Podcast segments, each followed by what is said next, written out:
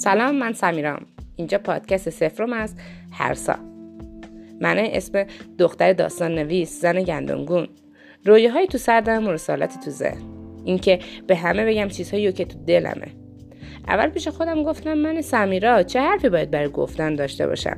ولی الان می‌دونم که هر آدمی برای خودش یک کتاب عظیمه و هر فصل فصل زندگیش داستانی نو.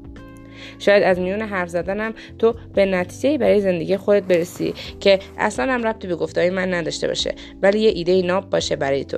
شاید انگیزه بگیری برای اقدام کردن شروع کردن ادامه دادن. شاید بشنوی و رد بشی که من معتقدم آدما از ذره ذره چیزایی که میشنون می‌بینن حس می‌کنن تجربه کسب می‌کنن. تاثیر می‌گیرن و منم دلخوشم به همون تاثیر کوچک برای محقق شدن رویاهام.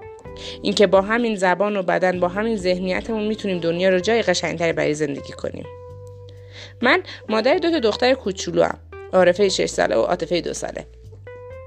وقتی تصمیم ضبط پادکست گرفتم اولین بهونه وجود صدای این دوتا ورژک تو بین حرفام بود. ولی اجازه نمیدم بهونه کوچیک مانعی باشه سر رسیدن به هدفم.